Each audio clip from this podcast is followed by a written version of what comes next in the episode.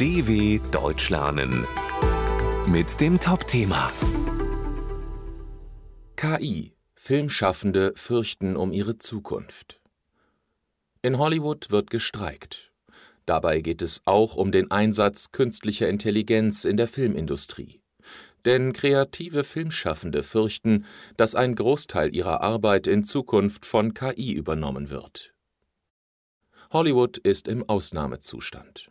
Seit Mai 2023 streiken dort Drehbuchautorinnen und Autoren. Mitte Juli legten auch Schauspielerinnen und Schauspieler ihre Arbeit nieder. Unterbrochene Filmproduktionen, Premieren ohne Stars und gestrichene Interviews. Die Auswirkungen machen sich weltweit bemerkbar. Den Streikenden geht es nicht nur um gute Bezahlung, sondern vor allem auch um den Schutz vor KI.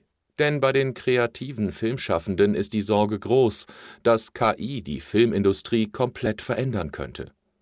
Die Autorinnen und Autoren fürchten, dass Systeme wie ChatGPT in Zukunft ganze Drehbücher schreiben.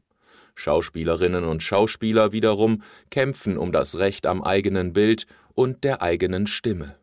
Denn KI kann ein digitales Abbild eines Schauspielers erzeugen, das theoretisch ohne Bezahlung beliebig oft genutzt werden kann. Gleiches gilt für die Stimme. Die Solidarität mit den streikenden Kolleginnen und Kollegen in Hollywood ist groß, denn die Situation der Filmschaffenden ist überall ähnlich.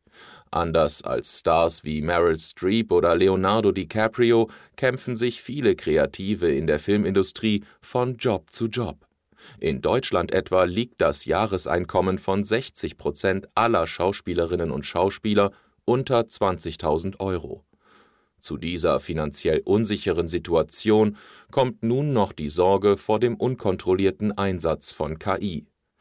Aus Sicht der Kreativen braucht es hier dringend Regulierungen.